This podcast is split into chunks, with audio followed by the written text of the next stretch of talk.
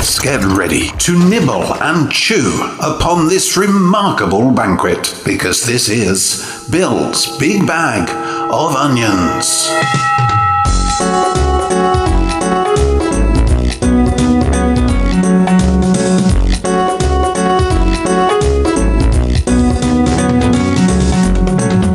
100 word stories, written and performed exclusively for the show, and then dispersed with resplendently remarkable music. So sit back and kick off your shoes and allow your soul to be infused by our unique and innovative storytelling. Because this is Bill's Big Bag of Onions.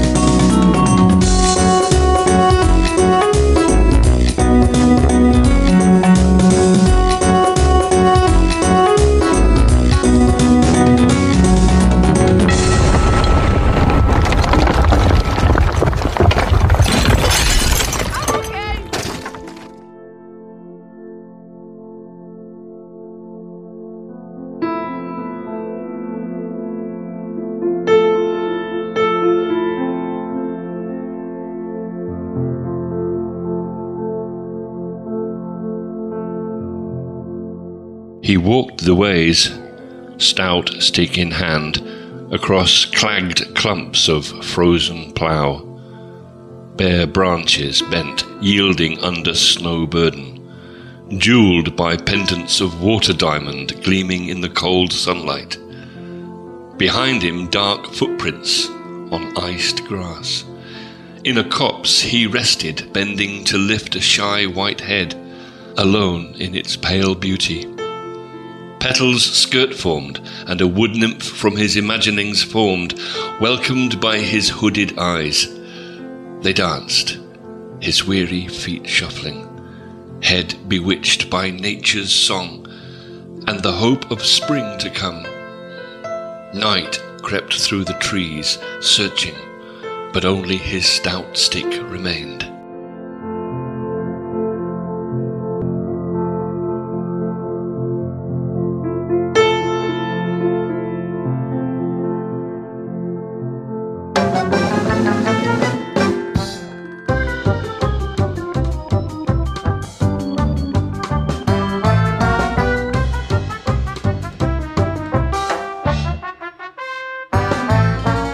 If elected, our party will introduce a package of measures designed to work towards a guaranteed standard of living for all. A taxation policy specifically targeting appropriate sectors of society with across the board changes to the current benefits system, designed to create a more inclusive, target driven approach to policy making and packages in general. We will make sweeping changes, targeting structured investment in infrastructure where it is most needed, restructured to meet the needs of a modern, multifaceted, and structured democracy. Above all, we aim for a more approachable form of government with clarity as our watchword.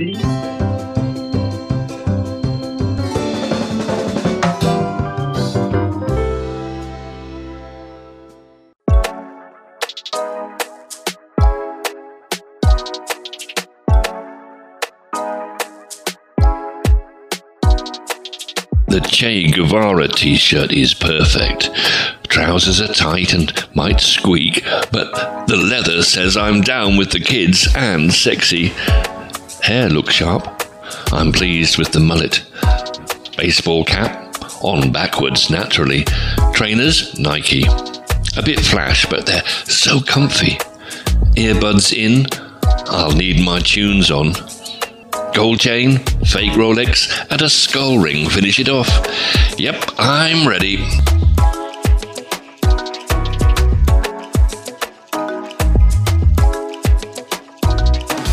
Oh, mustn't forget the Incredible Hulk underpants that Mummy got me. Velvet robe and ermine cape over the top. Just need to remember to hold on to the crown when the red arrows fly over.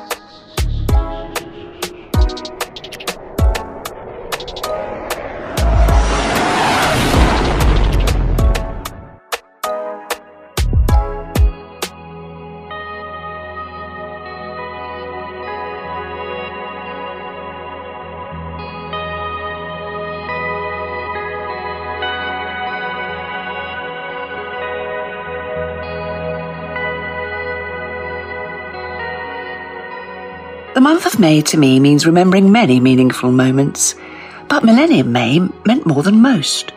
Mary, Molly, Mike, and me made a multitude of marvellous memories, manufacturing maypoles and mounting them on greens for May Day merriments. Misfortune materialised, and Millennium May was very moist, which meant messing missed out, and Mistley was a mess. However, Marks Tey, Manningtree, Maldon, Margaretting, Mount Nessing, and Munden mastered May with minimum mishaps men, women, masters, and maidens making the most of May. And my missive on May, now with its myriad of M's, making the most of a thesaurus? Maybe.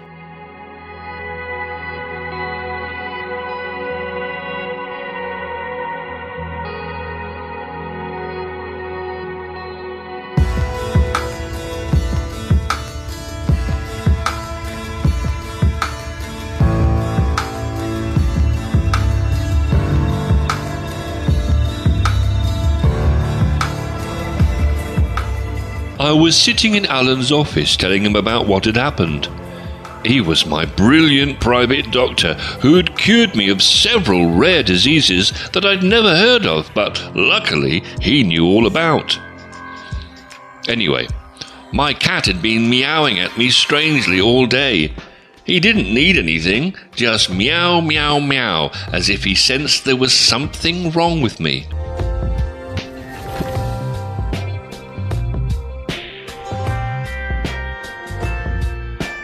Alan cogitated in silence for a moment. What an interesting case, he said, and rare, he added. We're just in time. I believe I can treat you, but I'm afraid it's going to be quite expensive.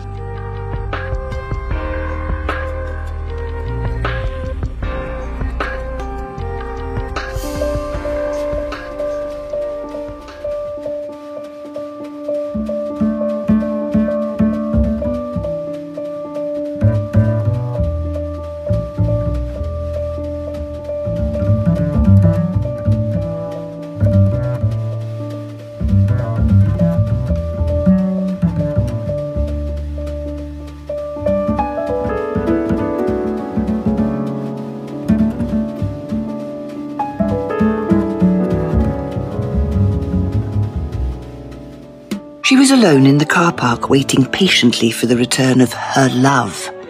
She gazed longingly at the exit he would emerge from, impatiently yearning for him. There he was. His face was troubled by his day as he marched eagerly towards her. Her heart swelled in their love, his yin to her yang, two peas in a pod. When he saw his love, his face changed into a beacon of light and adoration. He climbed into the sports car and kissed his love. The desolate tears fell as her love drove away, laughing with his new wife.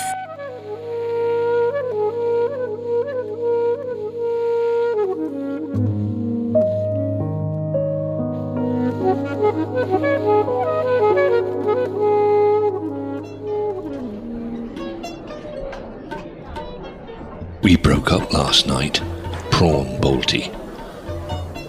Brian, I said gently, it's over. Over? But we've pulled through a plan to really start tackling this now. We sat separated by a whiter than white tablecloth in the Raj garden. And I'm fast forwarding investment over the next two years to get a head start on what will be a huge overhaul of the relationship. I'm giving this 110%. He was peddling. Brian, I continued, stop grabbing the low lying fruit. Put a pin in it. We're done. You're saying we're not singing from the same hymn sheet? Brian, you don't sing. There is no sheet.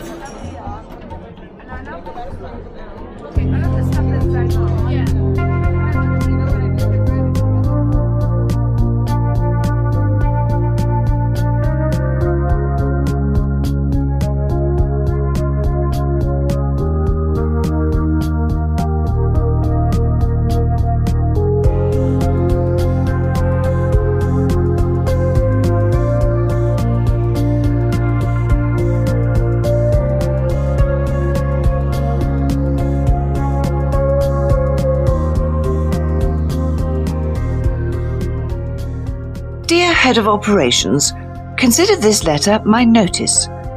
I have been doing this job for an eternity, and yet my wages are paid by means that cannot be spent. I don't recall my last holiday. A team building trip to Furnace Creek doesn't count.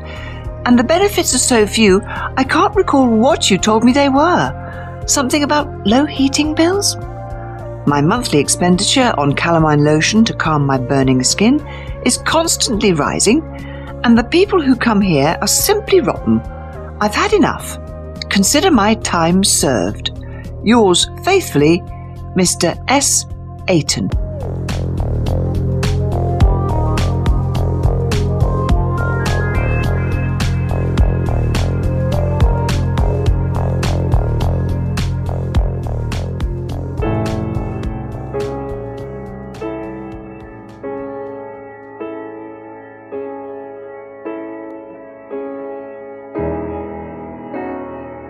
Population had become disaffected and largely apolitical.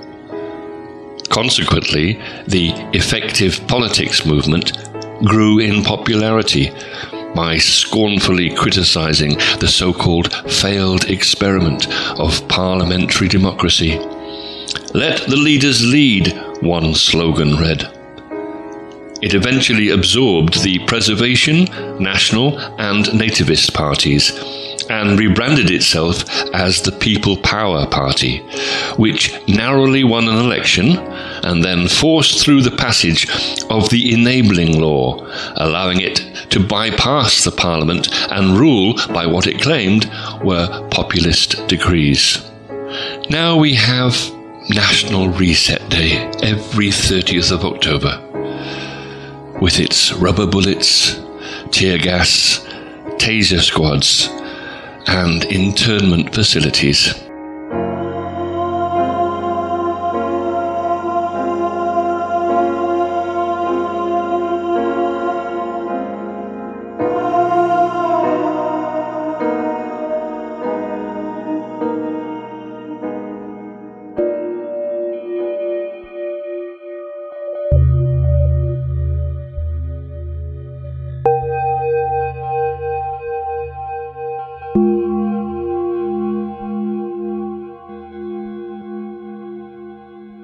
Sift carefully the advice given freely by all and sundry.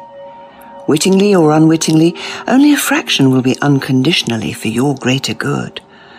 Assess the agenda and who benefits.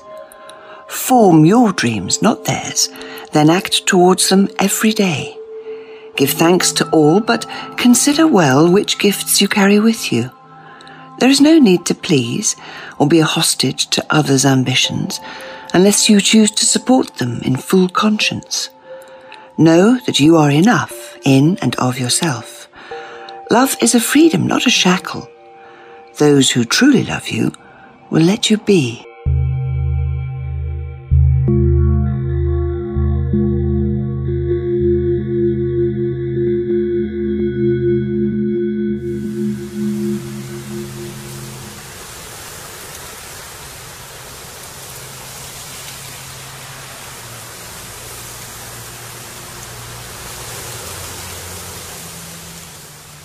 He was a mighty oak.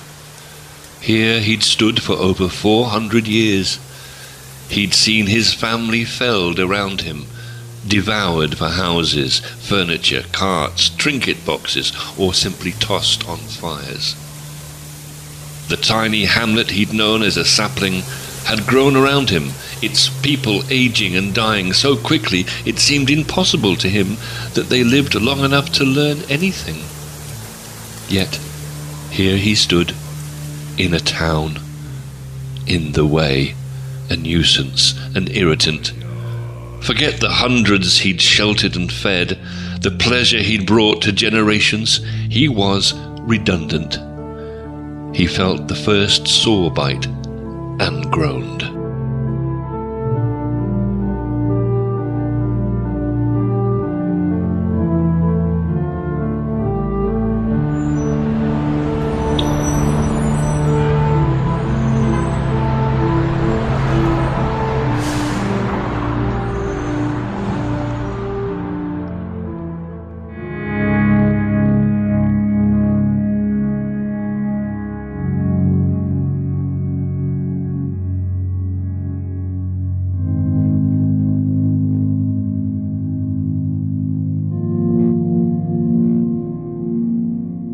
Big Ben has chimed in the new year, and the fireworks have fizzled out, along with the season of goodwill.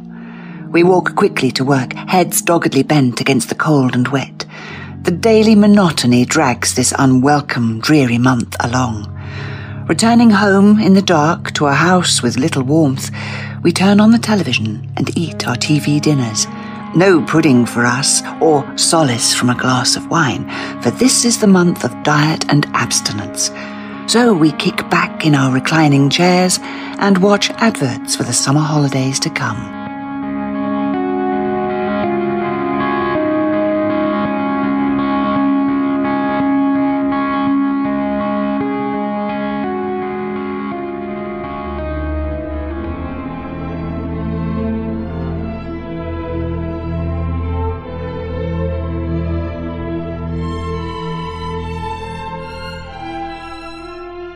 Valentine sat in the cold, dark cell, awaiting his execution. His body was battered and bruised. The pain was unremitting. Then the Archangel Gabriel appeared. Fear not, he said. Though your pain may be great, may a vision of your legacy bring you succor in your time of need. And in his mind's eye, he was transported thousands of years into the future. He saw the cards, the chocolates, the champagne, the single red roses, the lavish meals. And as he saw this universal public profession of love, tears flowed into his eyes, and he thought, Haven't I suffered enough already?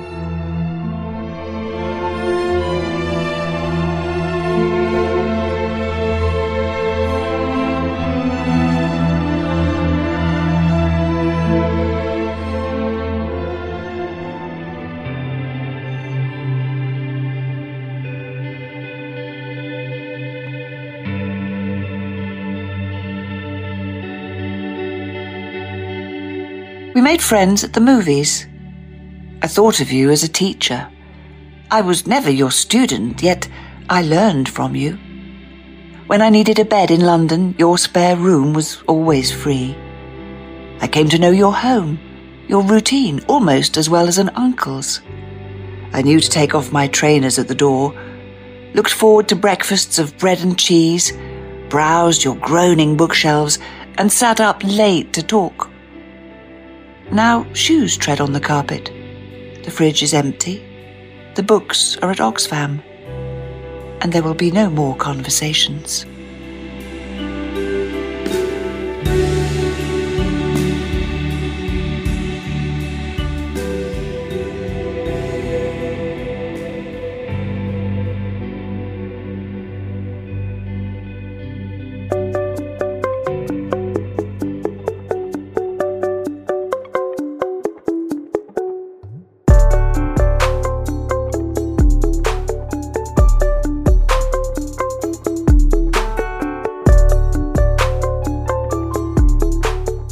There was a certain satisfaction to be gleaned, Reginald concluded, from having done one's shopping, and the more so for knowing that others had not yet done theirs. Here was he, quietly relaxing at home and basking in the certainty that his cupboards were full, whilst other poor souls were at this moment looking for parking spaces or standing with empty trolleys, with the whole business of filling them still to come, while still others were at the checkout counter enduring the annoying little beeps as their purchases were processed. Reginald then realized that he'd forgotten to buy carrots.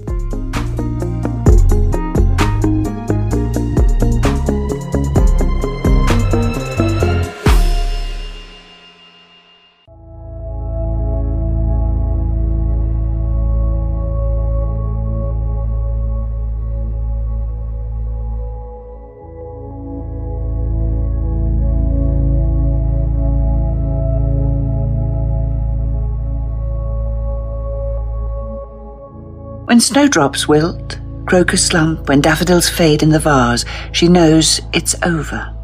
The claustrophobic winter retreats. Its long dark days scurry from the warming spring dawn. She knows it's over when buds form on the magnolia tree, the river rises, and hares dance in the dusk. She packs a suitcase. She has trudged under a cloud of doubt. Now the air is fresh, the sky clear. Today she walks with spring. When he comes home, he'll not know it is over. Assumptions made. She will return, she always does. But the vase is empty. A bulb blooms.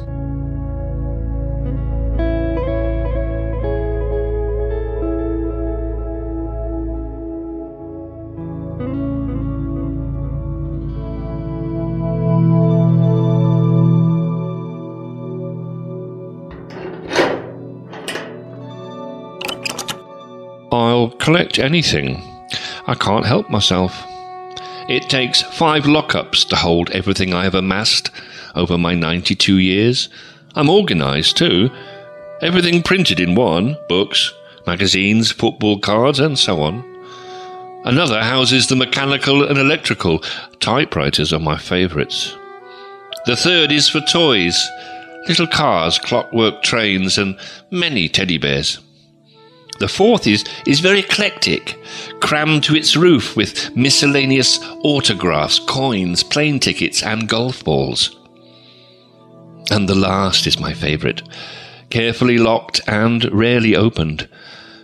This holds all my dead wives, in height order, stuffed, pickled, and labelled.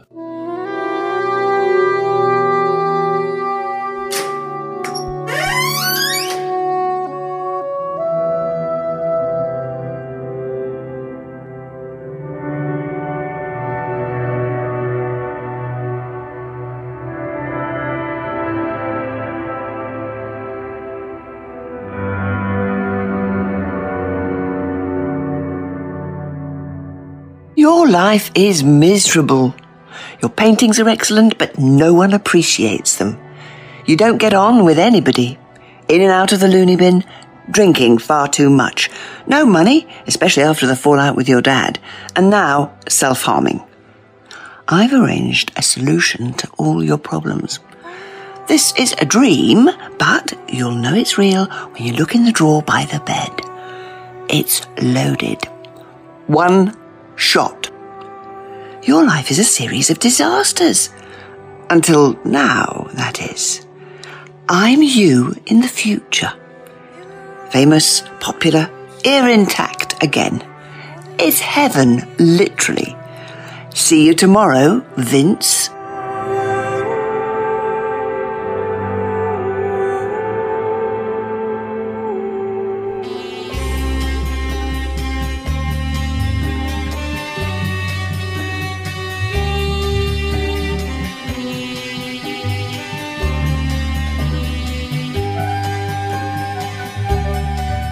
To wake up each day to the warmth of the tropical morning and to the magnificence of coral reefs, a stone's throw away. These are fine things. But then there's Marmite, upon which one was raised. You can't find the stuff here from anywhere that doesn't need an airplane to get to. And one must rely upon friends and the postal service or forego the lugging of clothes when travelling to facilitate its purchase. For once one has tasted its delights, nothing but Marmite will do, and its lack can put iron in the soul wherever one may abide.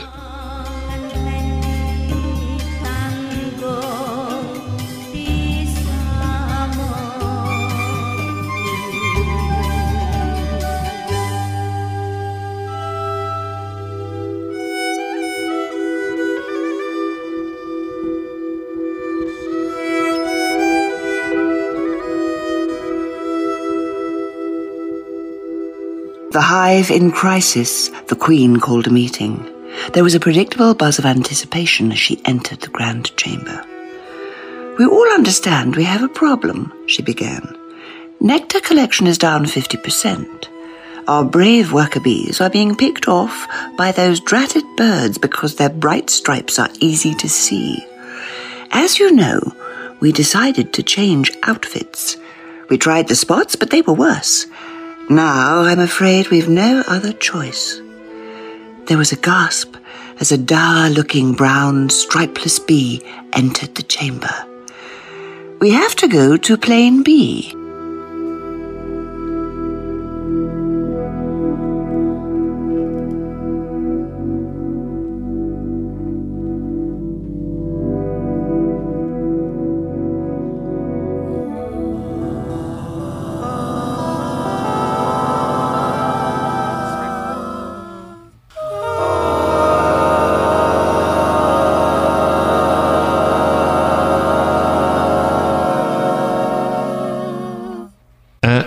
At 10, I wanted to be a zookeeper, feeding an anteater. At 12, an armoured knight of 35. Saddle saw a fight to survive. At 14, a rhyming poet, but for nobody to know it. At 15, the painter Botticelli with a fetichis- fetichismo del piede. Piedi. At 15, the painter Botticelli with a fetichismo del piede. At 16, to be seen with the likes of Steve McQueen. At 17, like Art Blakey, to drum to make the kit hum. At 21, I was lost. Lost. And leapt from the aeroplane of my aspiration. Now, 58, I am an expert at falling in a way that keeps my parachute open.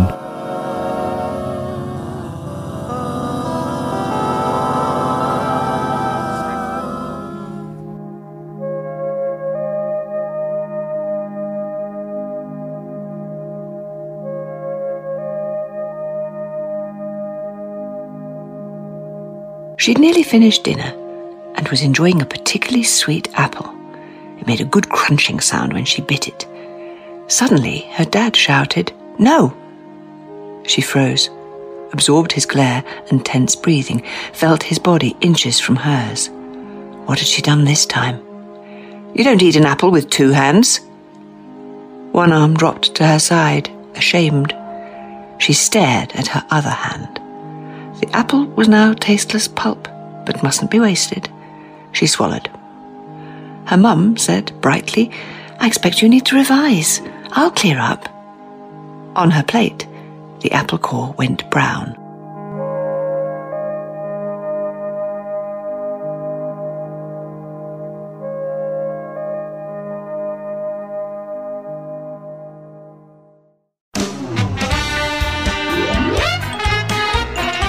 You are listening to Bill's Big Bag of Only Onions.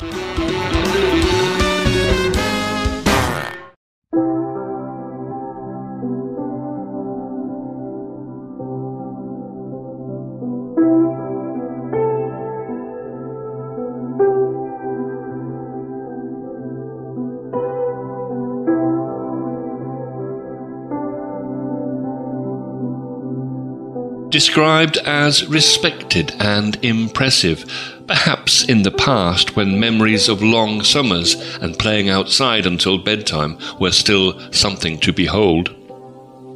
It is a misapprehension to think that August is hot and colourful now. In truth, it is the tail end of summer, where vestiges of heat tease but are not guaranteed. Everything has faded, and all promise has gone. Wasps get desperate for the last of the summer nectar, and people get irritable at a sense of lost opportunities and forthcoming darkness.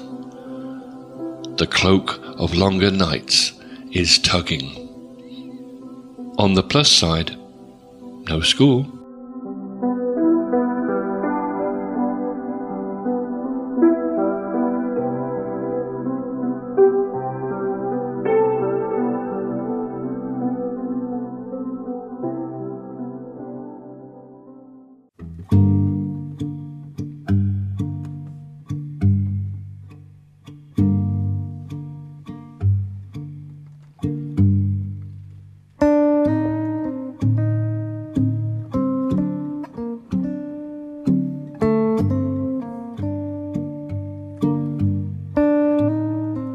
Perfect holiday evening sipping cocktails and catching up with my sister.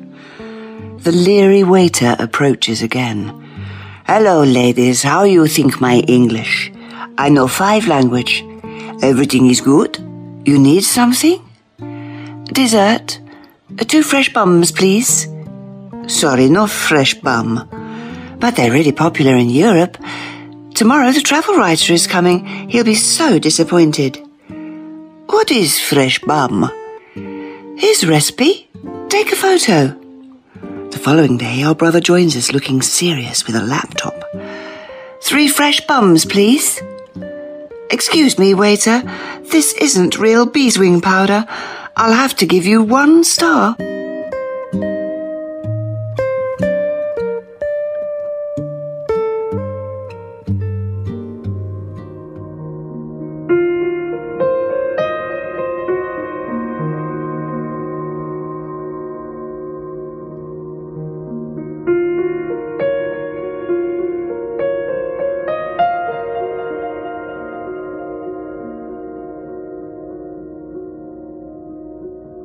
Good news, you have no visitors today. The nurse's cruel voice woke him from a dreamless sleep and welcomed him back to the familiar crushing sense of loneliness and heart pain. Good, he snappily lied sick of visitors and visiting, trapped by the Christmas tree, listening to bleating about social funding restrictions, disabled children, and COVID conspiracy theories, was exhausting. The nurse's skeletal hand passed him a 10 year calendar. December this year was oddly missing. Look at all the days you've saved up, she hissed. He awoke again, picked up the phone, and said, I'll be home for Christmas, Mum.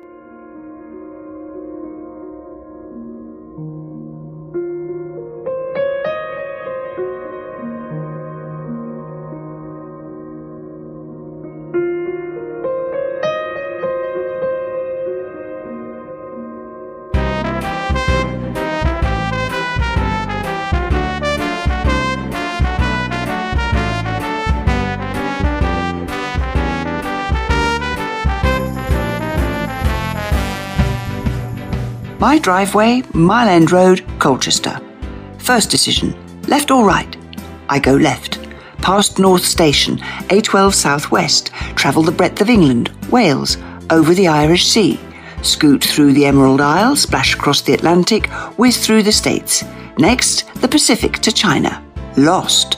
Take first left to India, sail to Oman, trek up through Saudi Arabia, Egypt pasta in Sicily, cheeky bistro in Paris, chips on the ferry from The Hook to Harwich, down the A120, end of Mill Road. Finally there, pint in the Dog and Pheasant. Should have gone right though, much, much quicker. Next time, check your knickers first.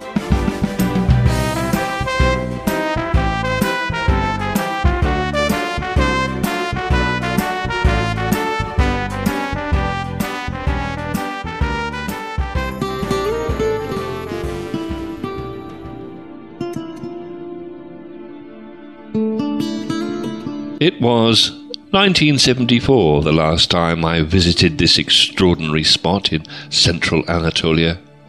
A long haired traveller headed for India, I overnighted here with a vanload of like minded idealistic hippies as we read The Little Prince and Play Power to each other and dreamt of revolution and the new age.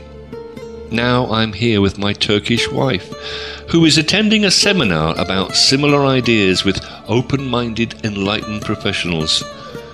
They are in a five star hotel talking about freeing themselves and building astral energies. And me? I'm sitting outside in the open air, feeling free, still not conforming to the prevailing wisdom.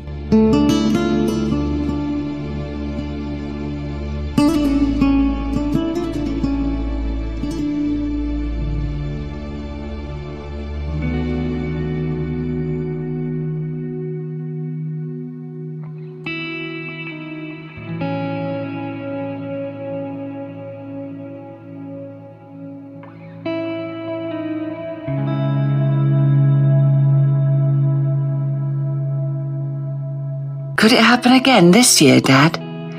The youngster looked up at the magnificent, large, round headed bird beside him. It was dawn, and they were surveying the view below a decaying canopy of horse chestnut. They had spotted some prey that morning and had breakfasted upon dormouse. The wise, mature parent gripped his perch and rotated his head to gaze at the park beyond. They had been a family back then, and his beloved mate had not died of shock. That was before the fire and the terrifying loud bangs, followed by the endless screeches, whizzes, and thunderous booms.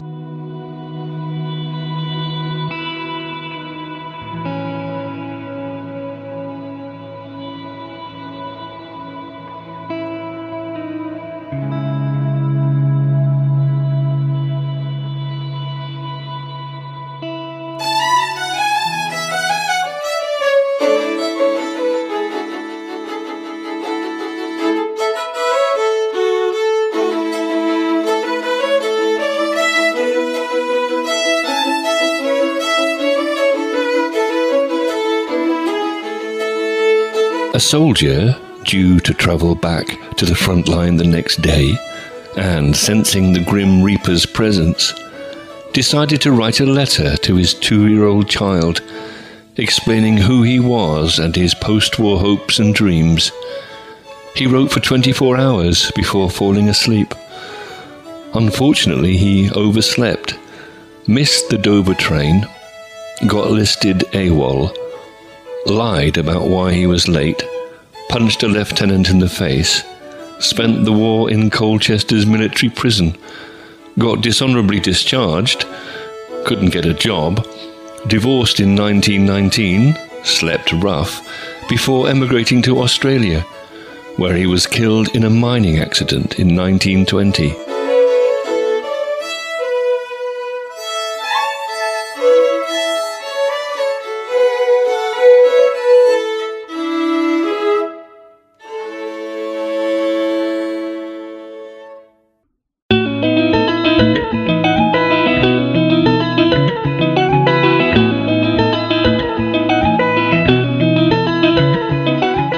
Search high, you search low, you ransack the bed, throwing duvet and cover on the floor, shaking pillowcases, the sheet, your head despondently.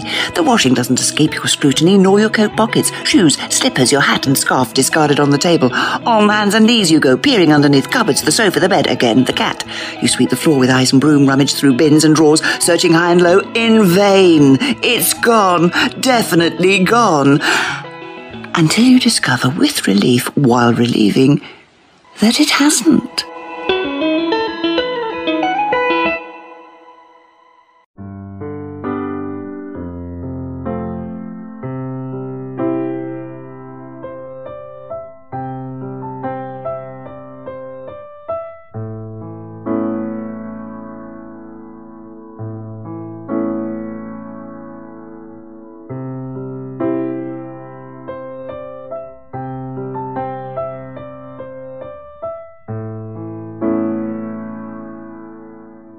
I am 16 again and back in the hospital bed, where a noxious mixture of illnesses confines me for weeks without end. But today is different. Cajoled by a thoughtful nurse, a visiting ex patient takes me for a ride in his open top car for a spot of fresh air. Oh, joy! Grey from a bleak, debilitating winter, my face is brushed by a gentle, refreshing breeze. The sun tingles my skin, pouring life giving energy back into my broken body. Birds rejoice in the trees, catching the rhythm of the wildflowers dancing in verdant verges. I shall always love April.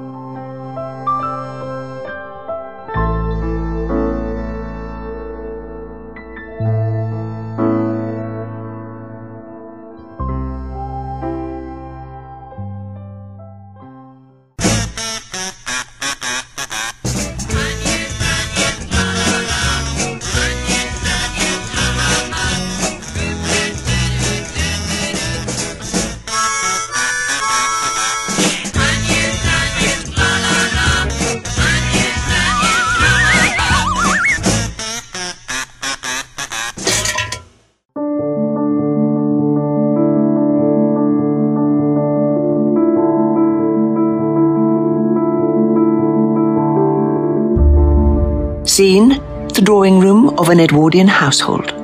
Father leans nonchalantly, one elbow resting on an Adam fireplace. In his hand is a glass of champagne. His wife, son, and daughter are seated on separate armchairs, each also holding champagne glasses. Father, to our success. A knock at the door. They wait patiently. A few moments later, a maid enters upright, curtsying. Maid, it's a police inspector, sir. Father, show him in. The inspector enters, trips over the maid's foot, his hat flying in one direction while he sprawls wildly in the other. The audience hoots with laughter.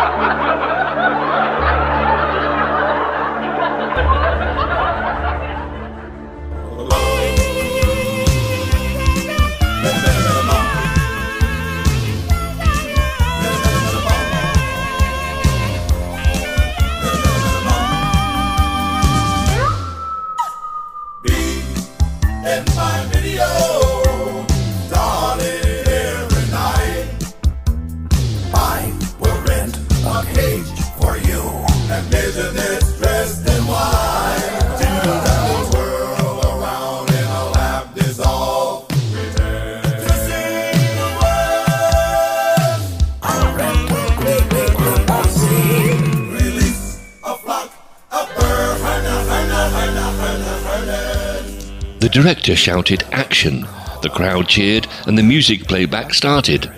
Ronnie loved filming music videos with the band. Brand new leather trousers as tight as hell, an ice cold bottle of vodka for lunch, and maybe two or three of the young women extras from the audience for dinner.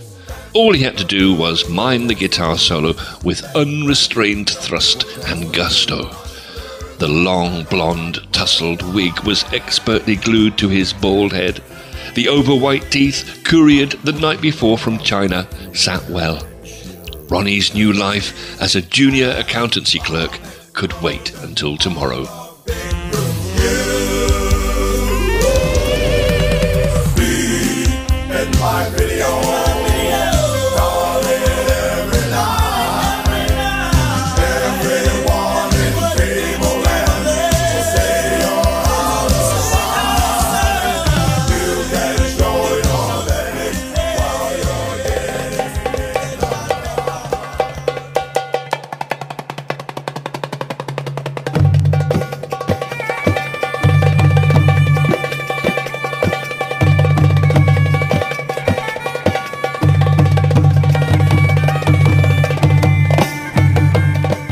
Darbuka thuds and the zurna wails while 40 men dance vigorously for hours.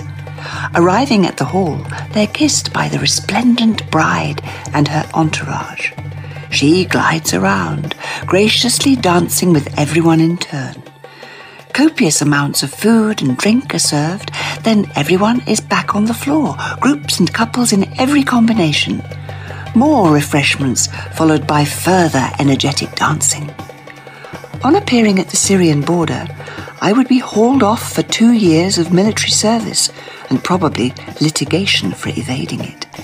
That's why I, the groom, watched it on video. Thankfully, I hate dancing.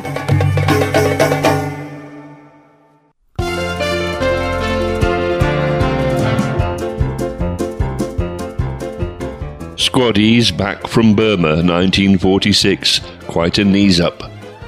Phil and Laura got married, bought the pub, then divorced. Characters coming and going, some West Indians in the 50s, the lecturers in the 1960s, the road workers when they built the ring road, the drinkers on the dole, the neo barrow boys in the 80s, the fire, the break in, the jukebox's end, the teenagers on Fridays, the cricket team, the silverware, cribbage, crosswords, distractions, evasion, escape, solace, stories, sorrows drowned, friendships forged, for generations, all gone. Who cares what happens in the flats that have replaced the great northern pub? That's all behind closed doors.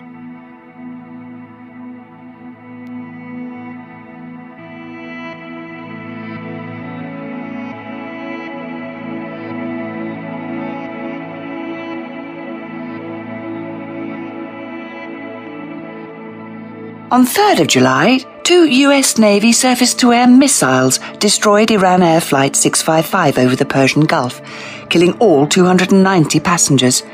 Thirteen days later, a small plane piloted by John F. Kennedy Jr. took off from Fairfield, New Jersey. On 21st of July, the bodies were recovered from submerged wreckage off Martha's Vineyard. Three days later, Amelia Earhart was born in Atchison, Kansas. She perished flying over the Pacific Ocean, July 1937. Six years later, that same day, the RAF dropped 2,326 tons of bombs and incendiaries on Hamburg, killing 42,000 civilians in a horrendous firestorm. I don't fly in July.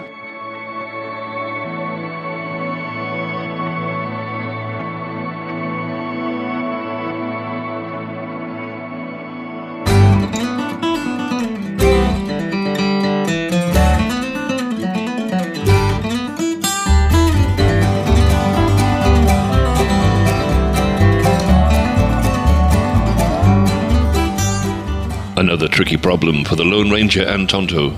How to capture a dozen bank robbers with the posse hours behind them. Tonto, stay this end of the narrow canyon and signal when the gang's inside. Yes, Kemosabe.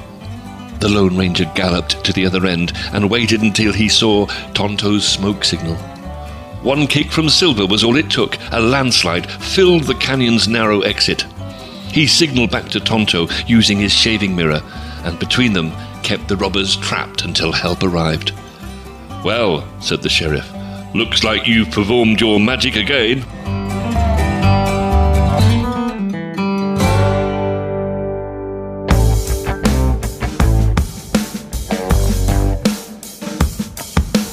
You're listening to Colne Radio 106.6 FM, and this is Bill's Big Bag of Onions.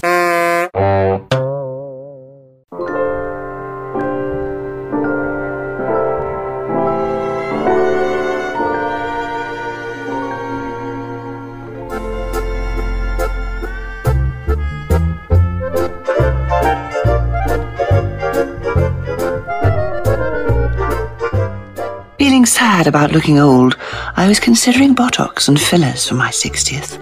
A few tweaks and lifts would be good for the soul and ego.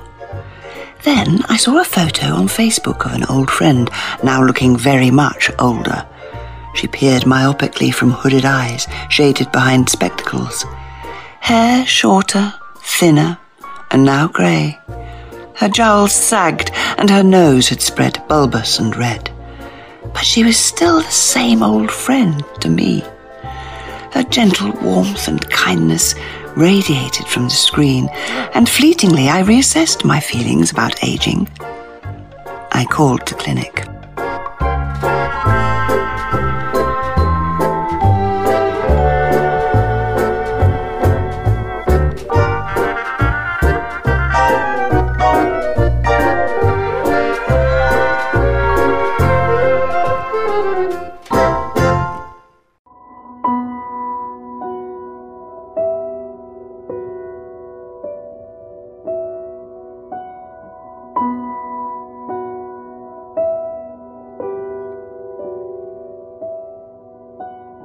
In the darkest hour before the longest day, she began her journey into the world, and by dawn she lay in her mother's arms, a helpless, sightless form.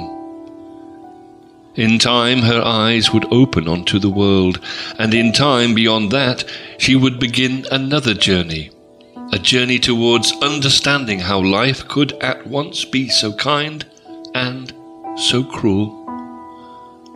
Thoughts beyond count awaited her. A billion things which would in time make her the person that she would one day become.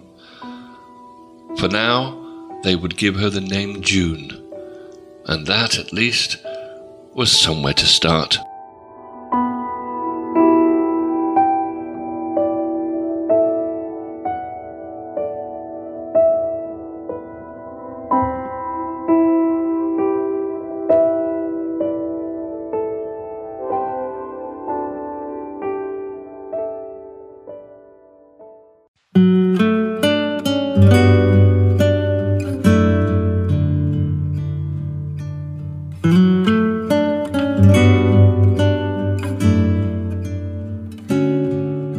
Pretty sure that I was born upside down.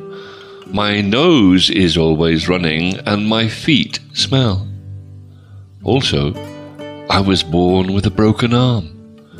My father told me I was hanging on till after the wedding.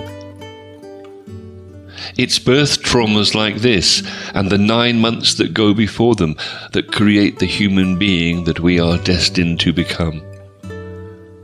And all the nurturing, cajoling, privilege, and neglect that we experience thereafter does nothing more than smooth or wrinkle the surface. How we respond to what happens to us comes from the soul, and that we cannot change.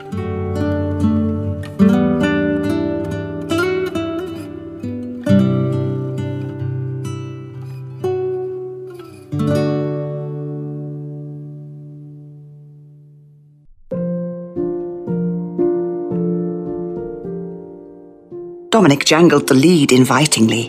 Wookies! Spot stood and gave his fur a shake. As the shake spiraled down his body, his back legs gave way and he sat with a thump. A blast of winter air hit his nose. Spot lifted his head gamely. They had walked together for twelve years. But he couldn't go today. In his bed, Spot felt lighter, strong again quite like his old self. I can go now. But Dominic was hunched, his shoulders racked with sobs. With the tears, Spot left behind all the love he had brought with him twelve years ago.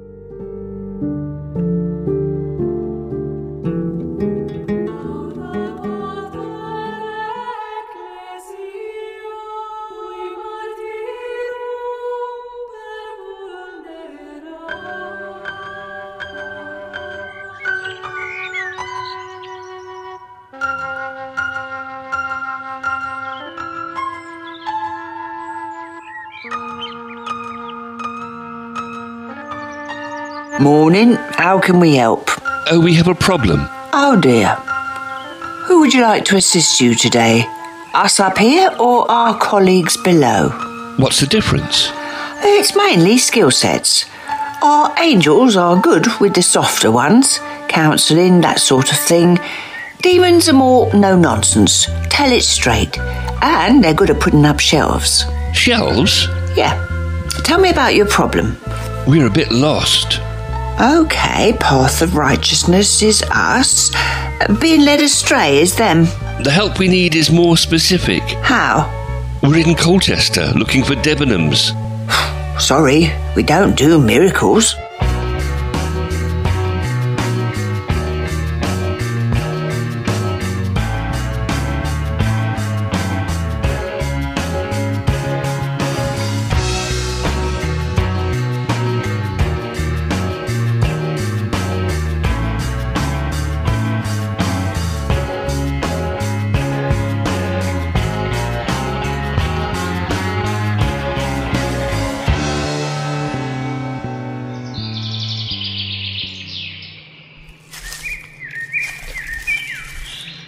My steps have worn a secret path to your depths. Your cool, deep greens give hope to sunlit glades of wild garlic, celandine, and anemones. Where the choir of birdsong celebrates the dawn of each new spring and summer morning, its pale gold mist descending the arching, aching boughs of copper beech and horse chestnut your majestic cathedral like canopy under which I tread, my faithful friend at my heels. So small and insignificant in your splendour. We reach the river and kneel to drink from your chalice of clear water, giving thanks to your beauty.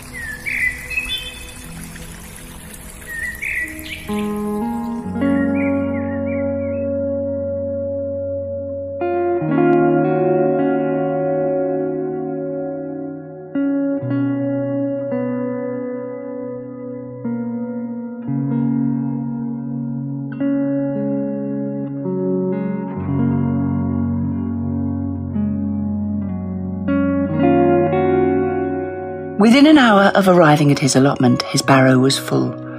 So many runner beans still. Shiny, smooth courgettes taking shape, though with diminished vigour. Lettuces and spring onions, in their summer clothes, happy alongside the more serious beetroots. Much was closing its eyes now, to sleep gently until spring. He could smell that summer was over.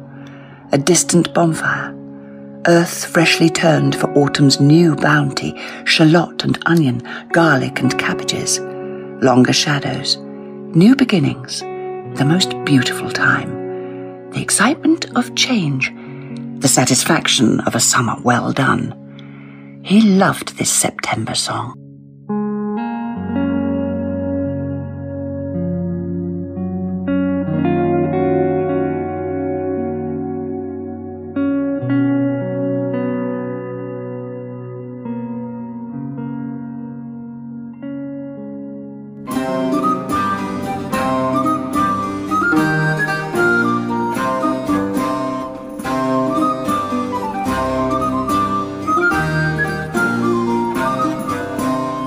Be or not to be was Hamlet's soliloquy, mulling over the great question of the day.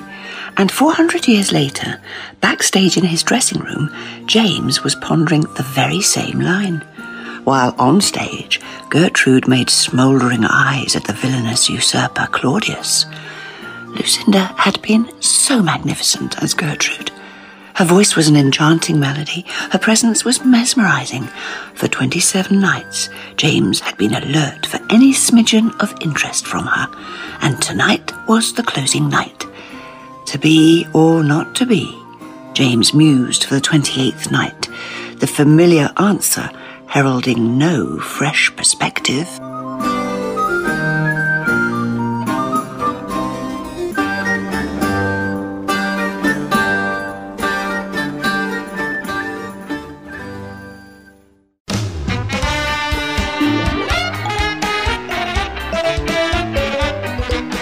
You have been listening to Bill's Big Bag of Only Onions.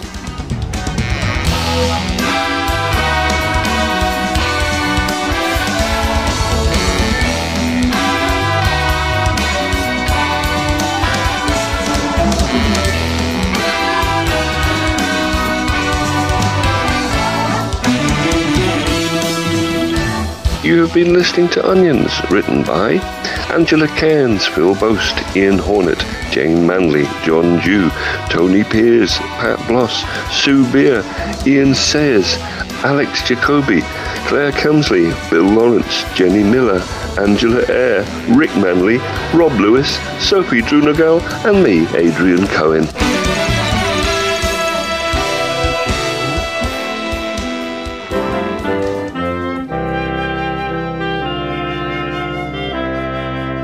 Bill's Big Bag of Only Onions. is a guppy production for Colne Radio and is committed to a varied, equitable, and truly inclusive output that properly reflects the ethnic diversity of our community audience.